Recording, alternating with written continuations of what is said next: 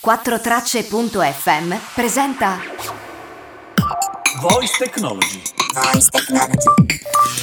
Tutto quello che dovresti sapere sulla Voice Technology, Voice Revolution e Voice Branding. Scoperte di oggi e scenari di domani. Con Alessio Pomaro, uno dei massimi esperti di Voice Technology in Italia. Voice Technology. Voice Technology e salute.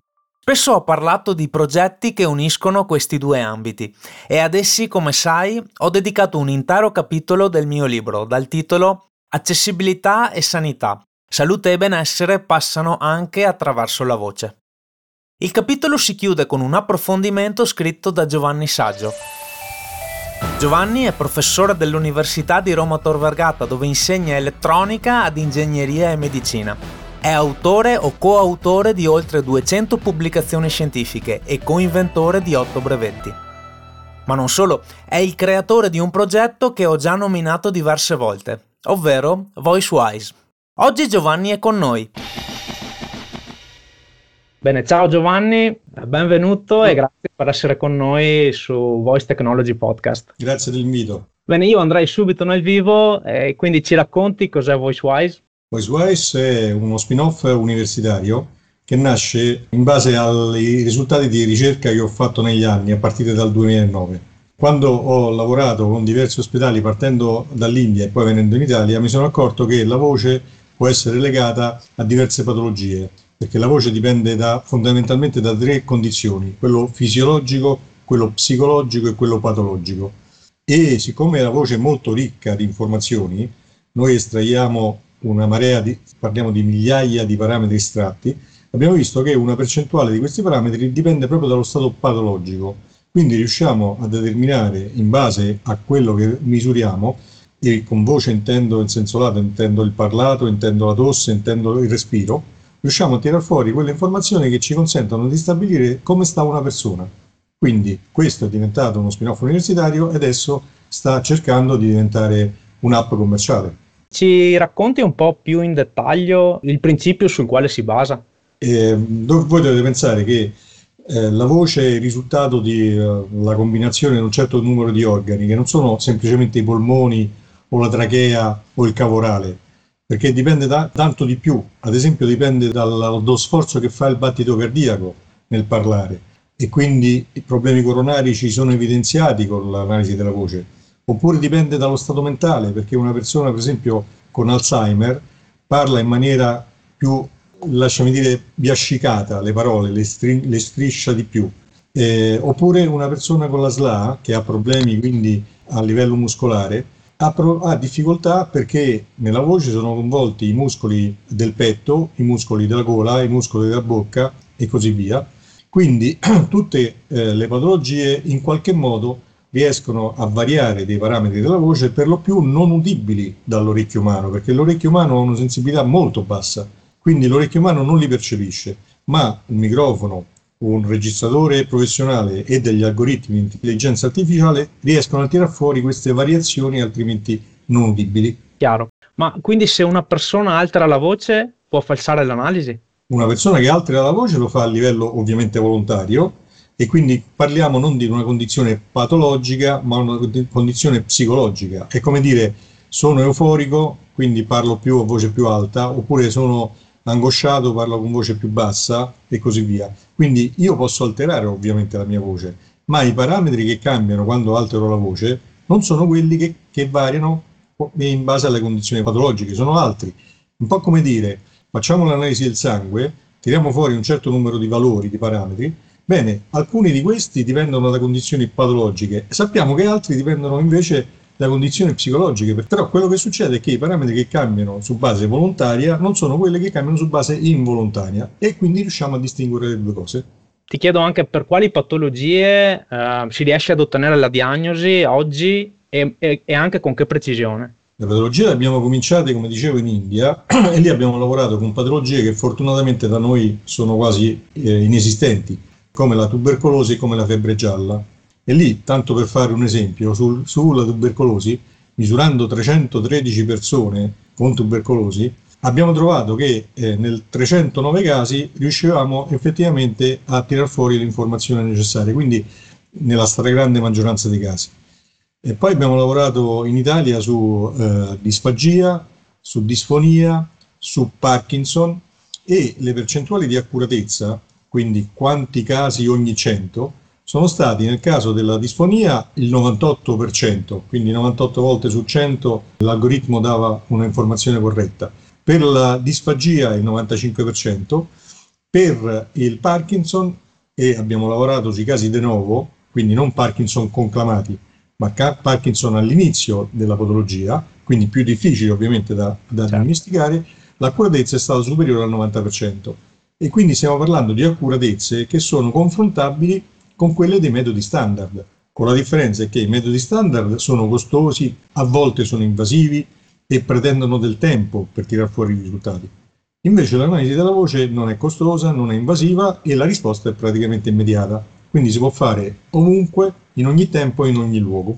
E so che avete fatto anche sperimentazioni con il Covid, eh, quindi ti chiedo come sta andando e anche ti chiedo se esistono delle applicazioni che non sono più sperimentali. Abbiamo lavorato col Covid in tre ospedali in Italia. Chiaramente la difficoltà è stata nel entrare in contatto con i pazienti perché noi utilizzavamo dell'attrezzatura professionale e quindi mettevamo a disposizione dei pazienti di Parkinson, eh, disfonici, eh, eccetera, ehm, della strumentazione, quindi un microfono professionale, un registratore professionale.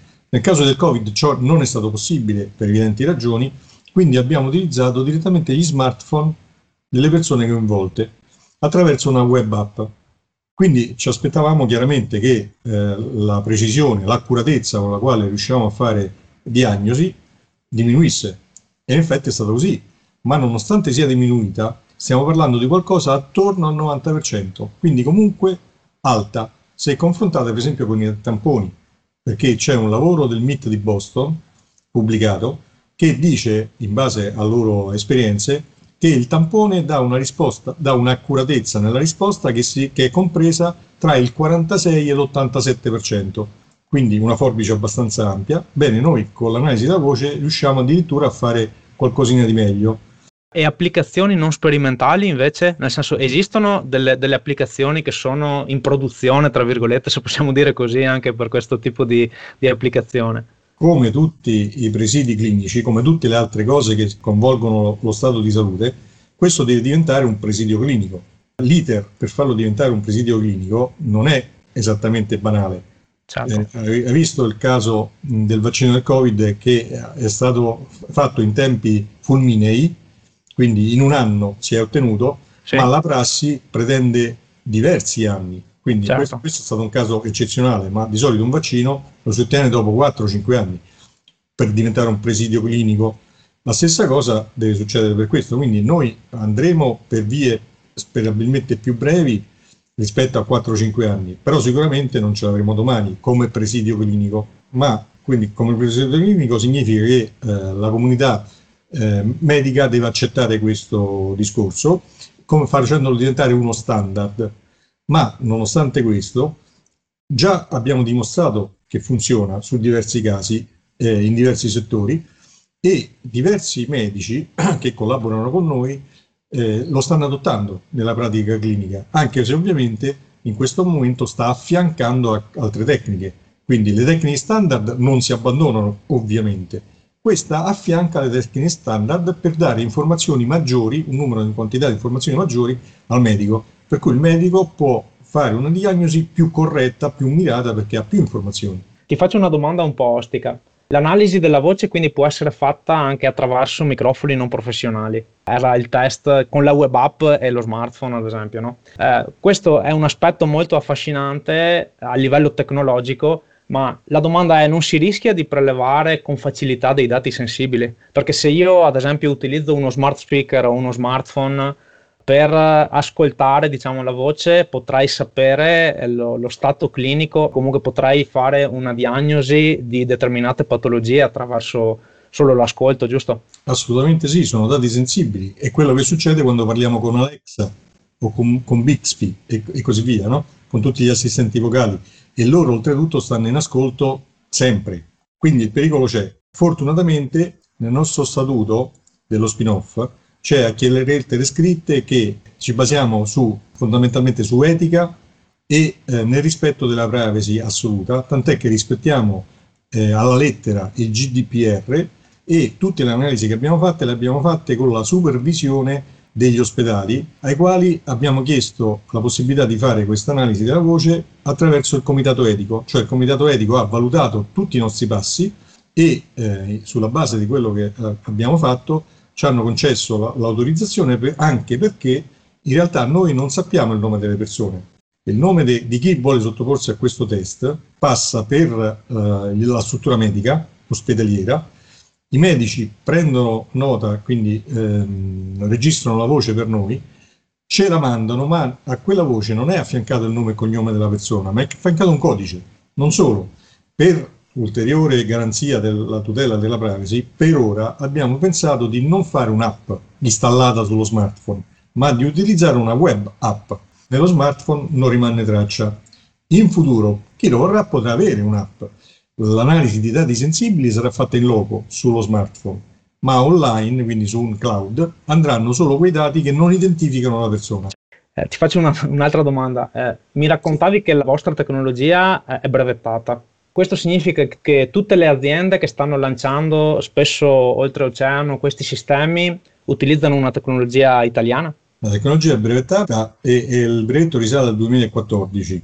Il brevetto io l'ho ceduto alla mia università all'Università di Roma Tor Vergata, quindi la titolarità è dell'università, proprio perché non volevo fare una cosa per lucrarci sopra, ma per renderla disponibile alla collettività. L'università ha ritenuto opportuno di non fare l'estensione a livello internazionale, probabilmente perché eh, ci si è resi conti forse troppo tardi col, col Covid, è diventato palese l'utilità di questo sistema, per cui eh, il brevetto tutela solo la parte italiana, quindi all'estero chiunque può fare qualunque cosa perché non, non c'è questa copertura estera del brevetto.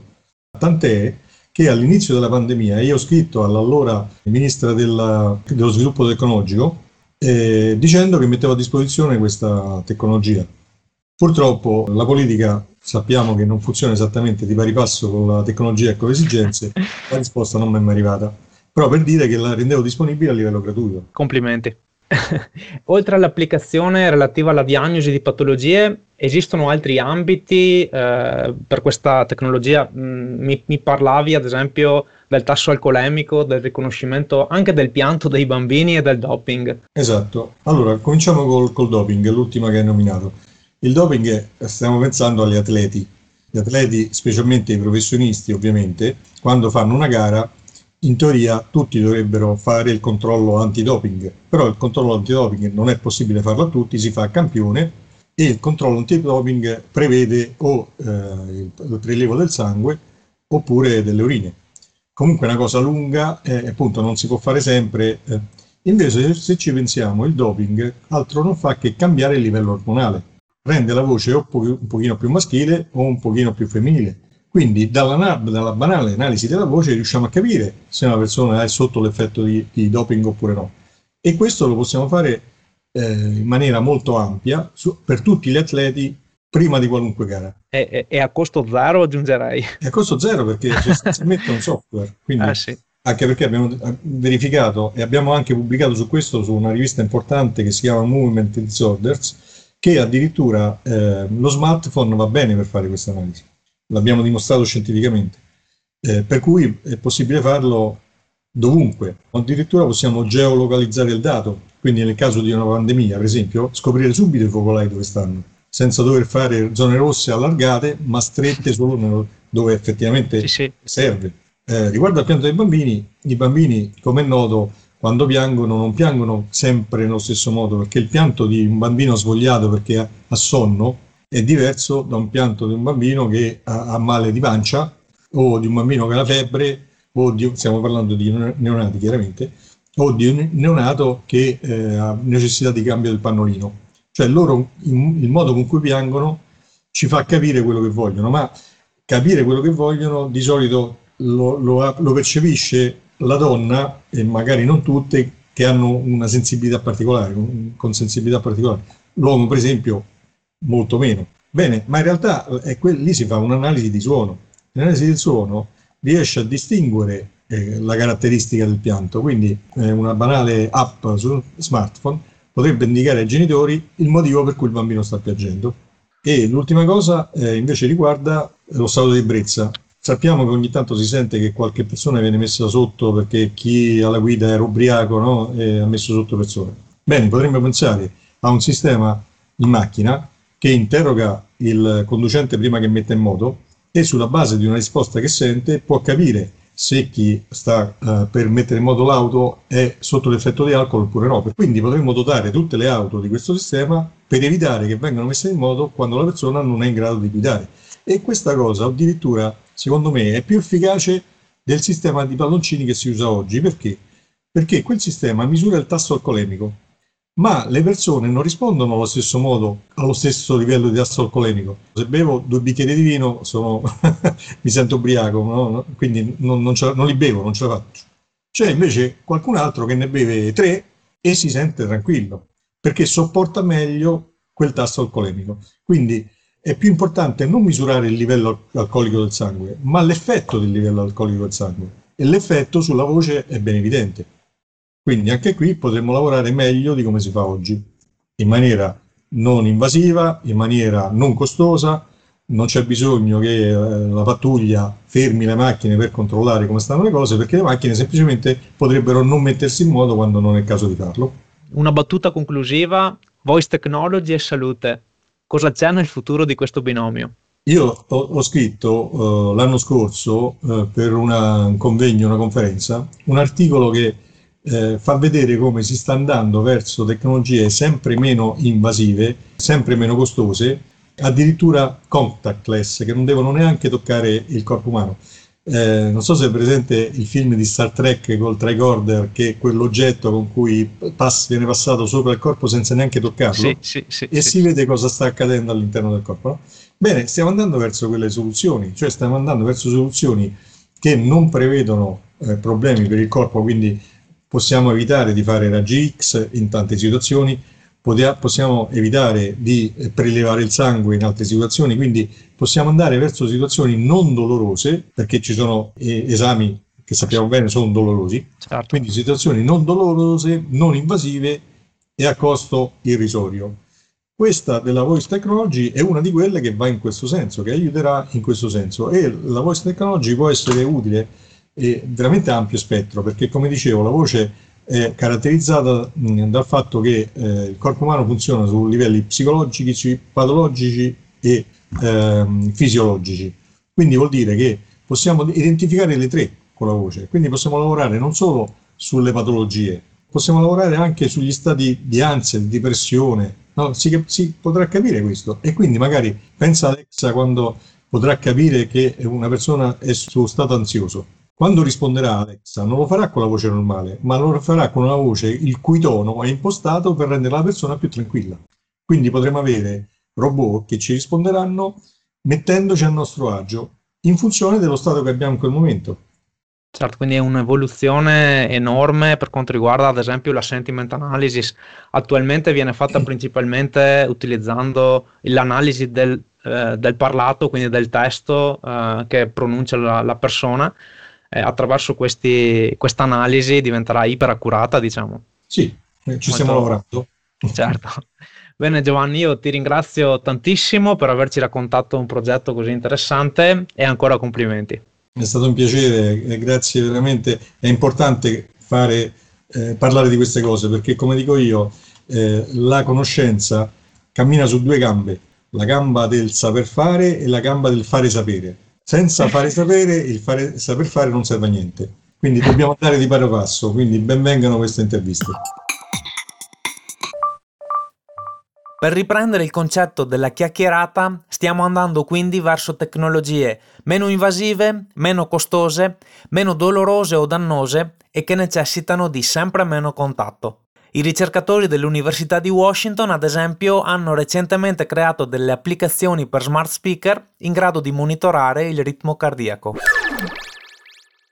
Spero che l'episodio ti abbia fatto scoprire una nuova dimensione o che abbia contribuito ad espanderla. Per qualunque cosa attendo i tuoi feedback, messaggi e richieste attraverso le recensioni o le valutazioni nelle diverse piattaforme podcast, oppure attraverso il canale YouTube o le applicazioni vocali. Per attivarle ti basterà dire Ehi hey Google, parla con Voice Technology Podcast. Oppure Alexa, apri Voice Technology Podcast. Ehi hey Google, sto bene secondo te? Mi sembri un po' stressata. Ti consiglio qualche giorno di silenzio per riposarti. Grazie per il consiglio. So che me lo dici con amore, ma sentirò il professor Saggio. Voice Technology.